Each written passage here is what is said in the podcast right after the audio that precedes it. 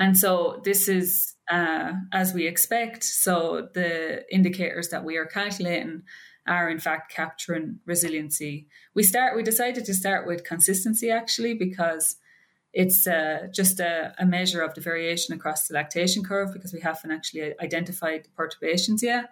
But we do expect that consistency is a, is a trait that's linked with resilience uh, moving forward as we start to dig deeper into uh, perturbations. A whole new era of communication in the dairy industry is coming. Now you have the brightest minds of the global dairy industry right in your pocket. And what's best? You can listen to all of them while driving to a farm, traveling, or running errands. It's never been this good, and it's never been this simple. The Dairy Podcast Show is only possible with the support and trust of innovative companies like DSM, providing innovative feed additives that improve the efficiency and profitability of dairy production. R Yeast 40, ruminal and intestinal double modulation by ICC Animal Nutrition. Exelite by Protecta, a novel product for the management of hypocalcemia. It's uncomplicated excellence. Phibro Animal Health Corporation. Healthy animals, healthy food, healthy world. Welcome to the Dairy Podcast Show a weekly podcast where you'll find cutting edge insights and everything that's working in the global dairy industry. AB Vista helps dairy producers maximize their herd potential with feed intelligence and targeted ingredients to optimize rumen function and overall animal health. From young calves to lactating dairy cows, AB Vista is here to combine industry leading products and optimal feed strategies to increase your ROI. Hello and welcome to the Dairy Podcast Show. It's a pleasure today to have with us Fiona Guinan from the University of Wisconsin. And uh, we took a few minutes uh, before this podcast to catch up and, and uh, get to know uh, Fiona a bit more and, and, her background and her work. And uh, she's doing some really interesting, exciting work in the area of linking uh, really the health and production data of cows to their resiliency. So, uh, you know, how uh, able is a cow to bounce back from some stress, whether that be a disease event or, or a management stressor. Uh, the mixer wagon was broken today and cows were out of feed. The parlor was down for an hour. The, the routine got messed up. So, Fiona, welcome and uh, get started. If you can give a little background about uh, where you're from and, and, and how you got to Wisconsin, and then we'll dig into your research. Sure. Thank you very much, Mark, for the introduction and the opportunity to be here to talk with you today. So, as you mentioned, my name is Fiona Guinan. I'm from Ireland. I did my undergraduate degree in at University College Dublin in agricultural science.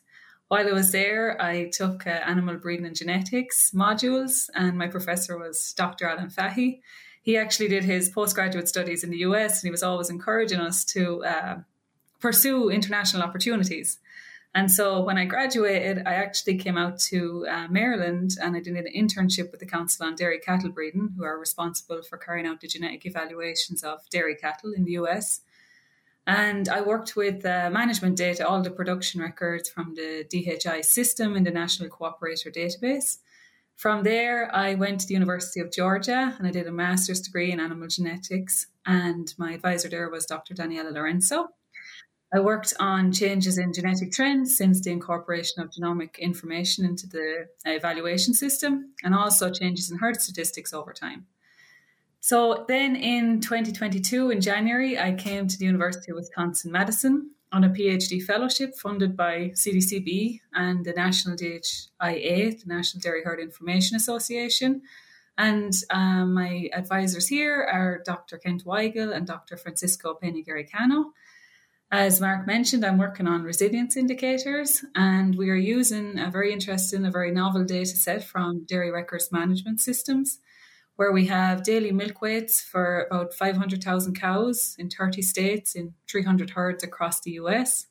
And uh, yeah, looking forward to talking with you today about the project and uh, getting into the discussion. That's really exciting and, and is certainly a really robust uh, data set.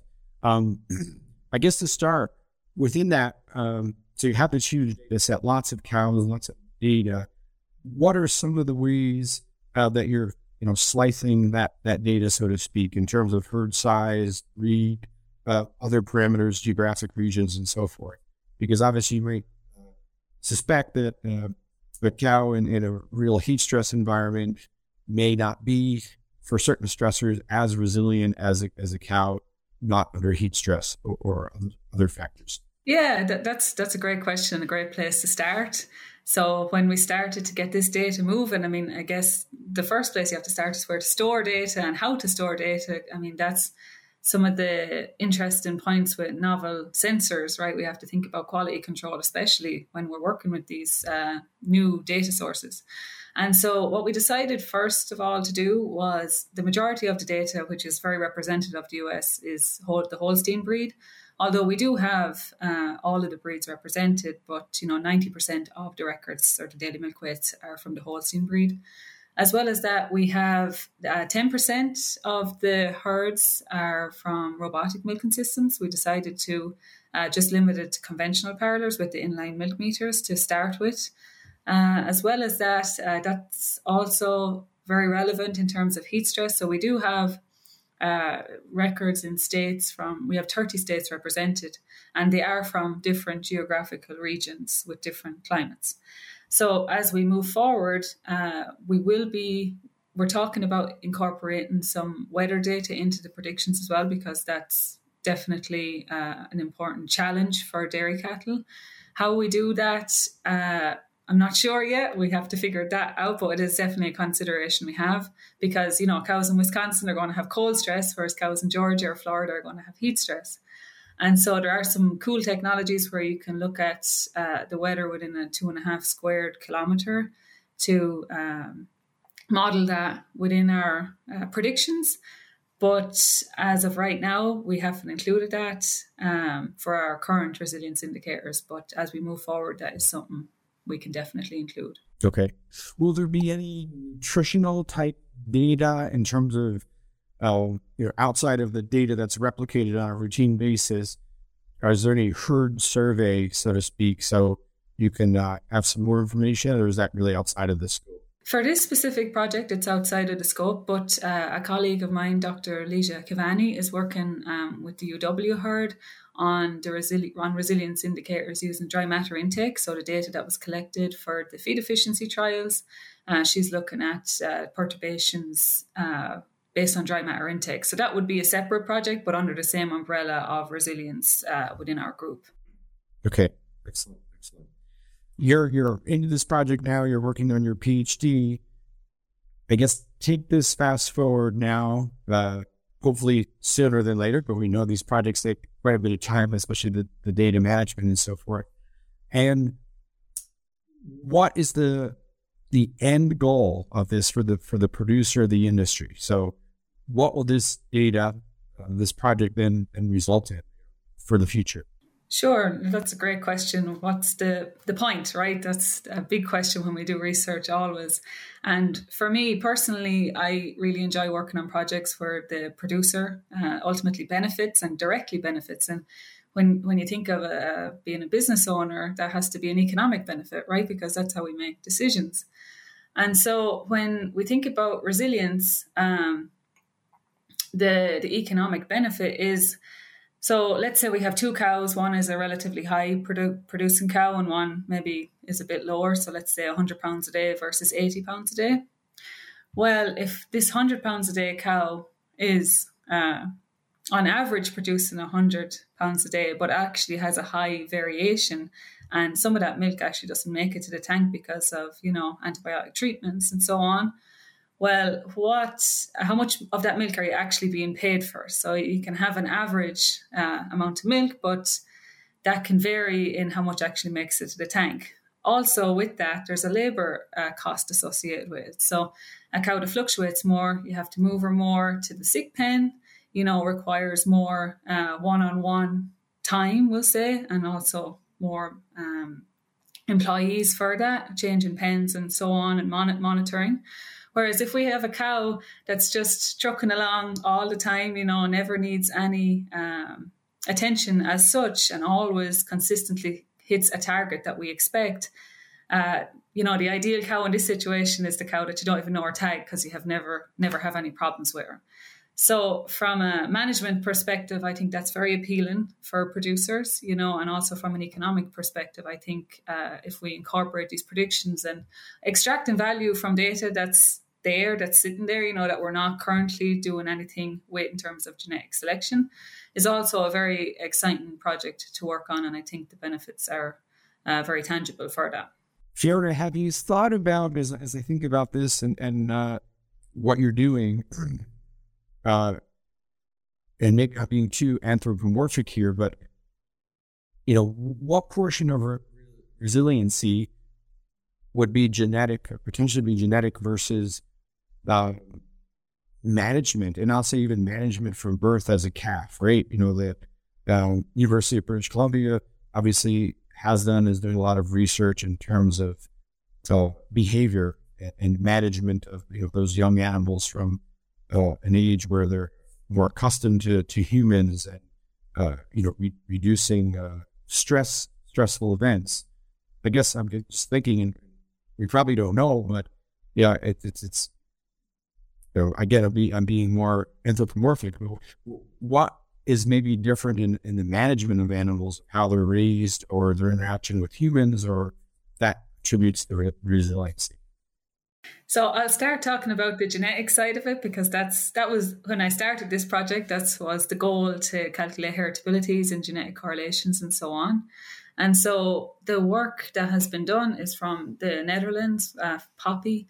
They did. Uh, they used data from all robotic herds in the Netherlands since 1998, and they use different methods to uh, calculate a predicted curve. So they found heritabilities um, between 0.20 and uh, 0.24, so about 24% heritability, which is quite high for um, resilience indicators. As well as that, similar results have been found in poultry production, where they do uh, daily egg production, and also in uh, pigs, where they look at the feed intake and the body weight over time. And so it seems to be a heritable trait. We found heritabilities uh, using LOESS to model lactation curves of 0.23, so 23%. And as well as that, the genetic correlations with livability traits have been uh, desirable, where less consistent cows have a lower uh, PTAs, predicted transmitting abilities for productive life and livability in the herd. So all of these studies are done using daily milk weights or some sort of a measurement that's later in life. So you're going back to your question on calves. I mean, obviously, I think it has an impact uh, on resilience later on in life. I don't know how we can connect all of that right now. Um, we we have a ton of data in uh, our data set, and I, I understand that you know based on sensors on calves, automatic feeders, there would be similar data. And uh, I think down the road, we will eventually connect all of this. And I think it's super exciting to be uh, a part of that. But right now, uh, I don't know of any research that connects the two, but I would expect that there is a strong correlation between the two um, indicators at, you know, early life and then once you get into lactation. Yeah, again, I, in so many of these uh, podcast interviews, discussions, if you will, you know, we get back to the future with, with sensor data and more technology, what we're going to be able to really understand further and then uh, capture the benefits of these technologies to be able to actually apply them day to day. So that's super exciting. Um, another question for you is, you know, we know well that capture diagnosis and the capture of health data on many farms is quite variable we have you know herds that do more intensive, if you will, fresh cow checks. They maybe are using sensor data, uh, milk weights, and so forth to, to, go out and find those cows.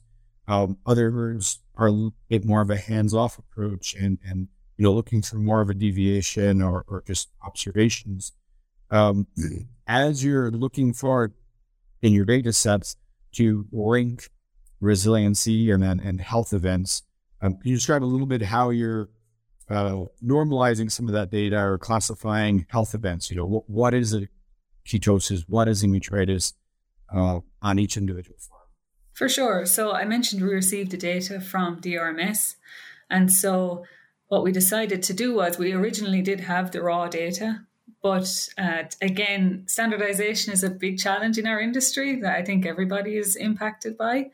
And so what we decided to do was following the uh, the definitions by the Council on Dairy Cattle Breeding, we asked for the data in that format. So if we do, uh, which is ultimately the end goal of this research, end up providing genetic evaluations for resilience indicators or, you know, incorporating them into selection indexes, the indicators that we have calculated will be based on the exact same definitions that are currently uh, used uh, in the industry for health PTAs. Now, uh, we do have some additional data, which is the sick pen data and the vet check data, which I haven't worked with before, but we have it uh, flowing into our database. And when it comes to the data in there, obviously we will have some uh, work to do standardizing that data. And we uh, have thought about this. I haven't got exactly into uh, connecting health records with the perturbations or the dev- deviations in milk production. But once we do um, get into that topic, uh, I think we're going to lose some herds, right? Because once we do the standardization, we won't have as much herds as we uh, do because we're going to have strict quality control uh, measures for the health records. So I think, yeah, there's going to be obviously differences among her across herds on that, and uh, it's going to take us some time to do quality control on those records for sure.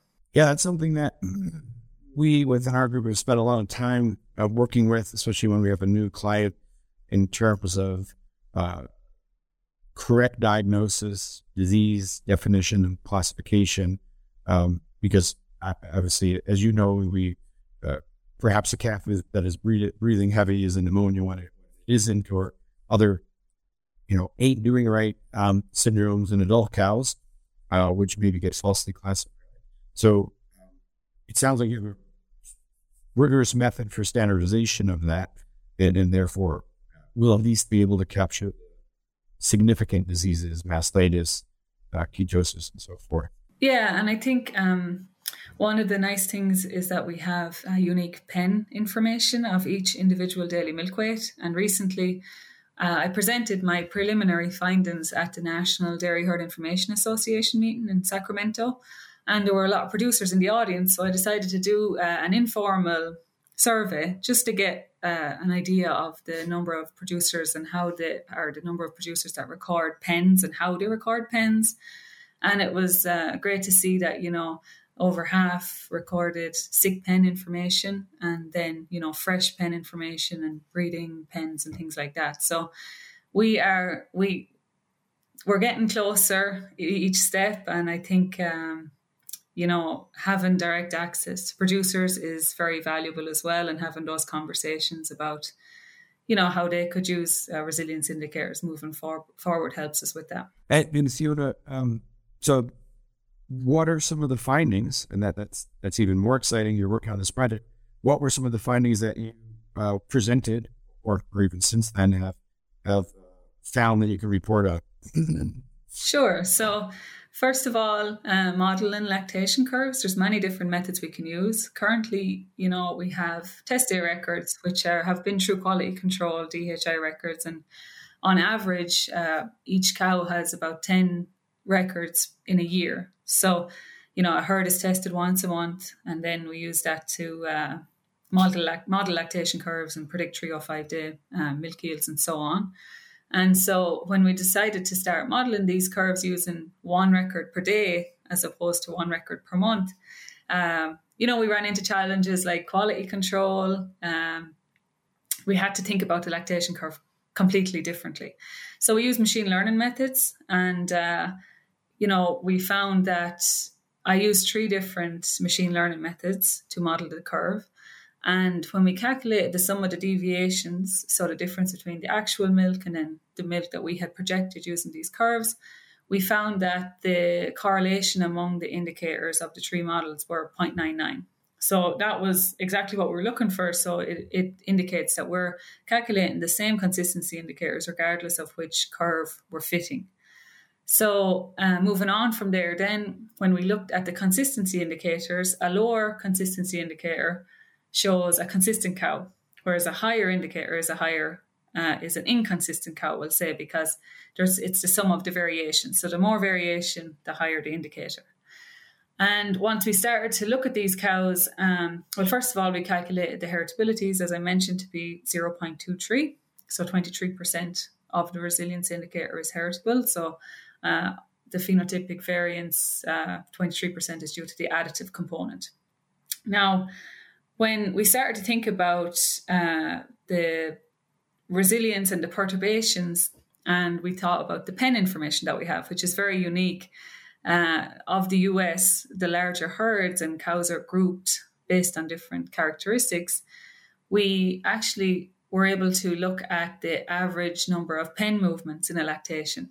And our hypothesis was that this cow, we had two cows, one with a consistency indicator of two and one with a consistency indicator of five, we'll say, so double uh, the variance.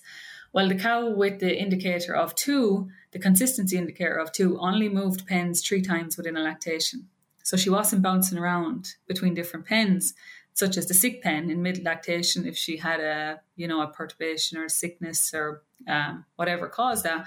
Whereas the cow with the consistency indicator of five moved pens eight times throughout the lactation. So there's obviously a major uh, labor component to this, um, and, and therefore like an economic economic value to uh, not moving a cow eight times within the same. Now this is within the same herd. Um, of course, it's just an example, but it does show that these cows uh, are moving around a lot more if they are uh, suffering from highly variable milk yield. And so that's something else we can incorporate into a prediction model moving forward. You know, the number of pen movements within a herd, of course, because that is going to depend on a herd if they have uh, different strategies for moving cows. And then lastly, we looked at genetic correlations between our three consistency indicators and uh, the uh, sire PTAs for uh, from the April 2023 run just last week. And we found that as uh, more inconsistent cows have lower PTAs for livability, productive life, also they tend to have lower PTAs for all of the health traits. So they range from negative 0.22 to negative 0.01.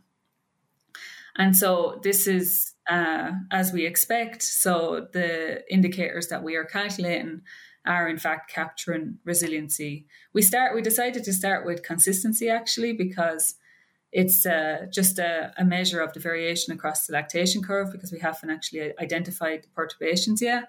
But we do expect that consistency is a, is a trait that's linked with resilience uh, moving forward as we start to dig deeper into uh, perturbations. So, uh, you know, that level of correlation is, is impressive. Um, so obviously solid uh, indicators to, to, to follow through. So that, that's um, uh, great to hear. I guess with within that, then what can dairy producers potentially do today with some of this information in terms of having more robust data on their own farm? Any any any suggestions there? So obviously, you know, well calibrated daily milk meters and so forth. Um, but is there is there is there a detailed message as you've gone through this to say, you know, there are herds, farms that have better quality data than others. And and for industry, okay, this is something you can easily do to to make sure your data is the best it can be.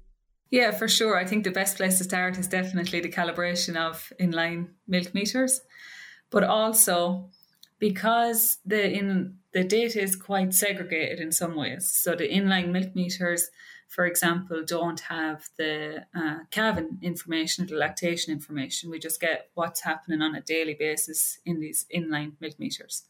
So, in order for me to capture uh, and to uh, combine data sets, I need to have the ID within herd. First of all, has to be very accurate. So, that's very, very important. Uh, when we decided to start merging data based on test day records and the daily records, we do lose quite a bit of data because there's some inconsistency between the two, whether it's the within uh, herd ID or the actual official ID, we'll say. Uh, I think, and I know this is a, an issue that's been ongoing forever in terms of ID and recording ID. We do, there has been fantastic improvements in that, but I think uh, we can always improve, right? And we can always do better. So, uh, recording ID is my number one message uh, in terms of how we can implement this um, you know, speed up the implementation of this and also extract the total value from it. Those are some great points, Fiona, at the end. They're really basic things, right? That I don't think a lot of people think about. Calibrate your meters and make sure ID is correct. You know, we we've worked with some herds in the past that um, actually change ID when it, when an animal calves, right? So now that that heifer um, gets a whole new ID, and and we've in most herds or all herds, I say we we've changed that. The my joke is when you turned 15, did, did your parents change your name? No. You know, she's 24, right. Why would you change her, her ID when she, she freshens? But yeah, that, that then becomes a super, super headache as you're trying to maybe look back and, and uh, linking uh, heifer, calf heifer performance to lifetime performance, and you, you can't find that animal because her ID that. So that some great points. Um, I think the pen change data is is really cool. And and uh, one of your you know some of your thoughts there, you already said you know cows that have less pen moves, and we we talk about this all the time. But again, as we work with, with uh, different client slates, size farms, and geographies, there there are some farms where cow literally freshens and, and pen is filled, and those cows stay in that pen till they dry off, or maybe they go to one low pen, if you will, or uh, before dry off, but there's maybe one or or less pen changes in their lactation, and then others, as you know, are fresh pen or you know, immediately post fresh pen, fresh pen. Maybe they go to the hospital, and then a breeding pregnant. So I guess I know a bit of your bias from what you're seeing, but and there's some other research on this, but at least your your early data evaluations would support let that cow be a cow, let her be in her social network and, and don't disrupt her much, correct? Sure, yeah. And uh, actually, you know, I presented this at UW Madison last week, and we have uh, behavioral specialists, you know, uh, researchers, and they ask about the social aspect of this too, which is totally separate to what I'm doing, but also an interesting point. But the one of the novelties of the pen information when we start to look at perturbations is we can look at a, a perturbation on a pen level and then look at how the individual cow responds to that. Now, one of the challenges with that is the response could be that she left the pen. She went on a holiday to the hospital pen, right? So we have to account for that as well. So we've had really interesting discussions about this.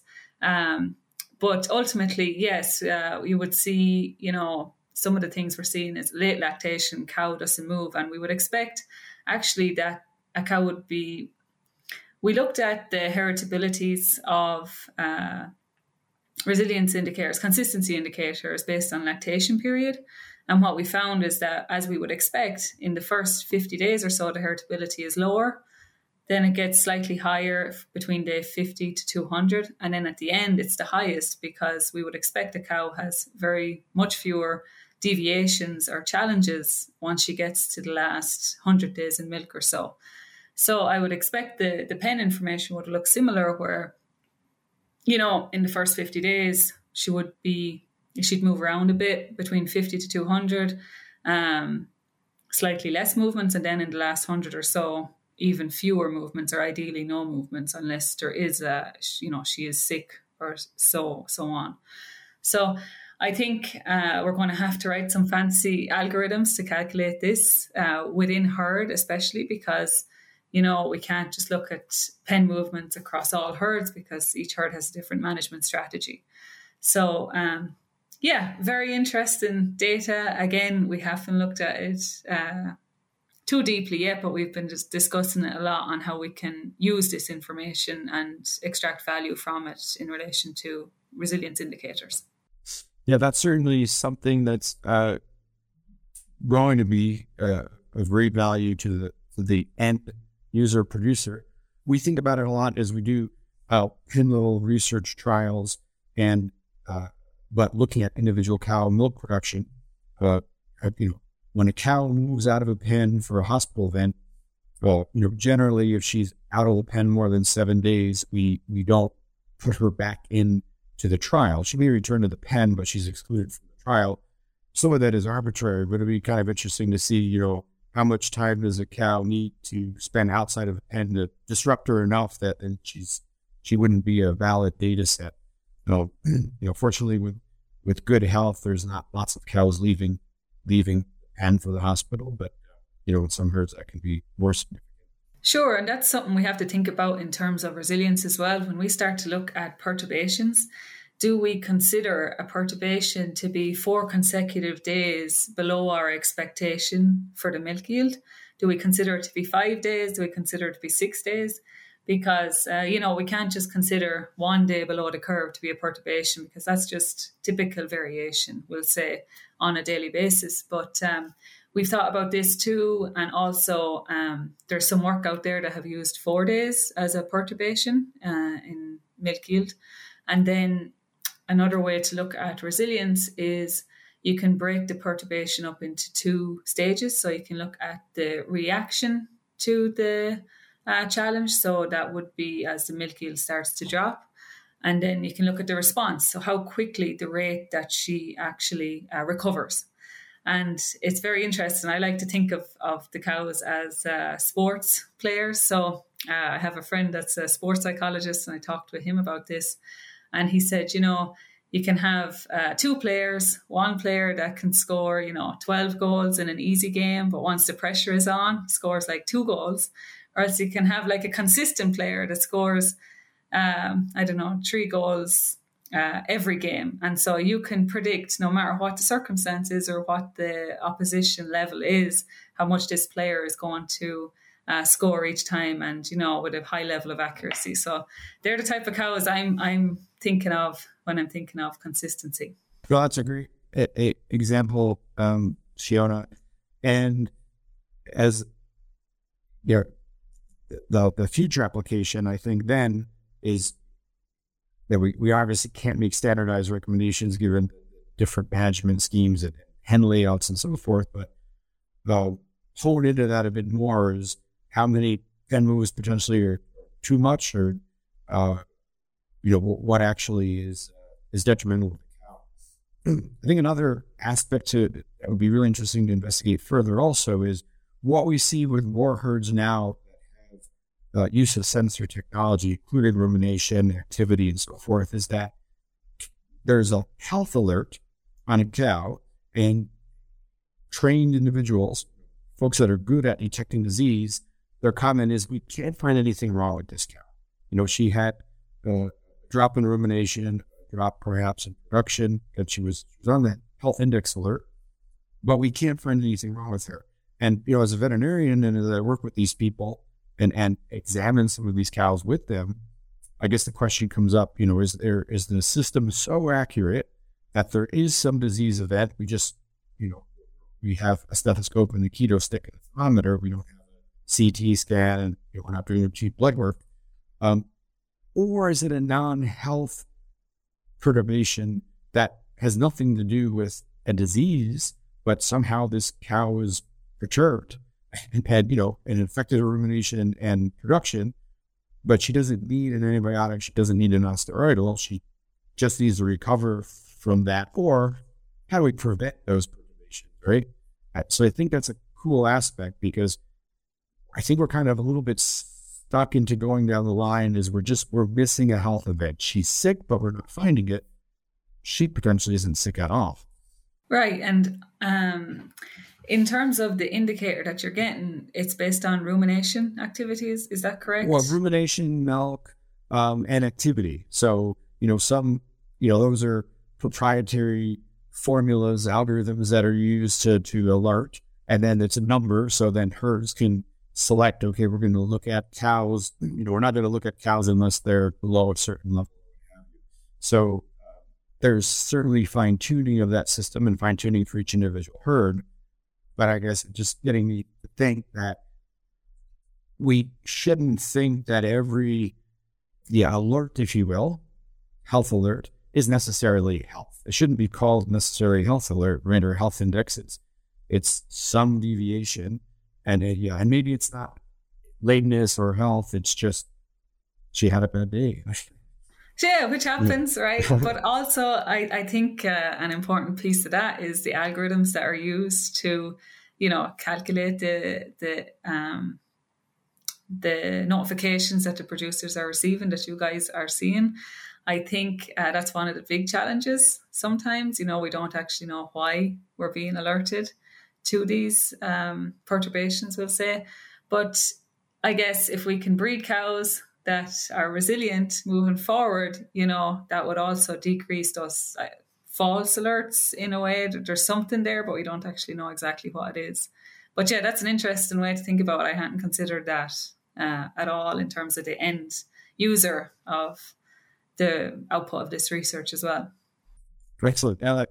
So it, it, it's it's really great, Fiona, to hear the the applicability of, of your data and what you're doing. It's a huge project. We work with lots of data within our group, and, and I I know I'm not the data person, but I know that the monster that you guys are creating um, that you need to tame. So so congratulations on that. Um, but um, thanks today for the discussion, and I guess encourage the folks to stay tuned to uh, what's coming. Um, look for Fiona's name out in, in different uh, presentations and publications, uh, meetings, and so forth. And I think, as like said almost on every one of these podcasts, we welcome to have have you back in the future because the story isn't is uh, as it ended, right? We we still have uh, the the punchline to get to. We have some interesting information, but uh, really looking forward to what's to come. Yeah, for sure. Me too. And uh, it's been a great experience and discussion and the questions. I, I really enjoy the um, application discussions as well. You know, for me, that's very valuable. And uh, yeah, looking forward to what's to come and what we can extract from from the monster, right? yes. It's time for our famous three.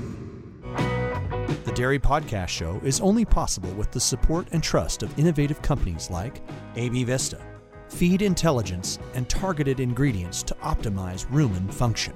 With early detection in health, reproduction, and feeding, smaXtec future proofs your dairy operation. Your partner for improving animal performance, Berg and Schmidt, Diamond V, because animal health deserves a healthier approach. When your goal is to help animals reach their full potential, health matters. Diamond V offers a fresh perspective on animal health, a perspective that supports gut health, strengthens immunity, and ultimately enhances performance. For those who choose to invest in keeping healthy animals healthy, Feeding Diamond V makes a statement about another dimension of profit, where margins are measured by confidence in your future. To get a fresh perspective, visit diamondv.com because animal health deserves a healthier approach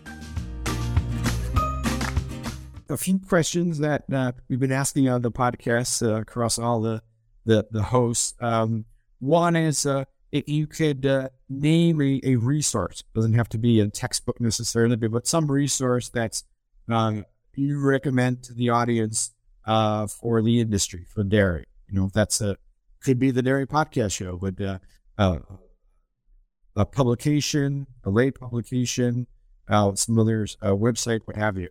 Ah, I always enjoy uh, reading the, and maybe I'm biased here, but the Council on Dairy Cattle Breeding website. There's just so, at least for geneticists, there's so much information available uh, in terms of trait definitions. And you know, this obviously flows all the way down to management as well. Um, you know, genetic evaluation, statistics over time, just seeing the direction that the industry is heading. So that's what I enjoy, uh, where I enjoy getting resources from and learning from all the time. That's great. I haven't uh, checked out that website, I don't so I'm going to. So thanks for that tip on a personal note. Uh, and then uh, when you're not working, uh, what maybe is some uh, recent read, a documentary, movie, or something to for those folks as the weekend comes to maybe disconnect from from work. Yeah, so a movie I watched recently, rewatched actually, is Moneyball. and uh, it's about how they start and it's very relevant actually and topical because it's how they started to develop the statistics in the baseball industry so you know these guys had a, a limited number of funds and with that um, statistician start to apply some of his uh, expertise to baseball players and uh, they were able to put together a team based on numbers which i see you know we do with cows all the time and uh, they ended up winning. I think maybe I don't know exactly how many they had in a row, but fifteen to twenty games in a row, which was just unbelievable at the time. And then you know there was a lot of failure at the beginning, which is typical with. Um, new technology and you know one of the, the lines was adapt or die and i totally agree with that so uh, yeah moneyball movie is a enjoyable one yeah, that's great. I have seen that movie and I recall linking it or, or while I was watching it to to you know the, the dairy industry. So that that's that's really interesting. And and and maybe you already just gave it uh, adapt or die, but you know a, a word of wisdom to the, the folks listening here from Fiona in terms of uh, dairy. Yeah, I think don't be afraid to fail. You know, um, I think that's one of the critical aspects of learning and uh, you know learning how to do it wrong first. You, you, know you find all the ways that don't work. And i think that's a major part of uh, success. Great great yeah. So for the early adopters uh, out there that are on the far right side of the curve uh, i guess those are the folks who aren't afraid to fail right? Or even some of right. the uh, you know mid mid adopters perhaps but that's that's a great point try things, but make sure there's enough data to not really mess up. But uh, every, everything doesn't work. Sure, sure. It's great. Well, Fiona, it's been a pleasure uh, to visit with you today. Uh, I know our listeners will, will gain a lot uh, in terms of being able to think through, presented, and then uh, uh, you know use some of these uh, concepts right, right, off, and, and look forward to future data. So you have a great day. Appreciate your time.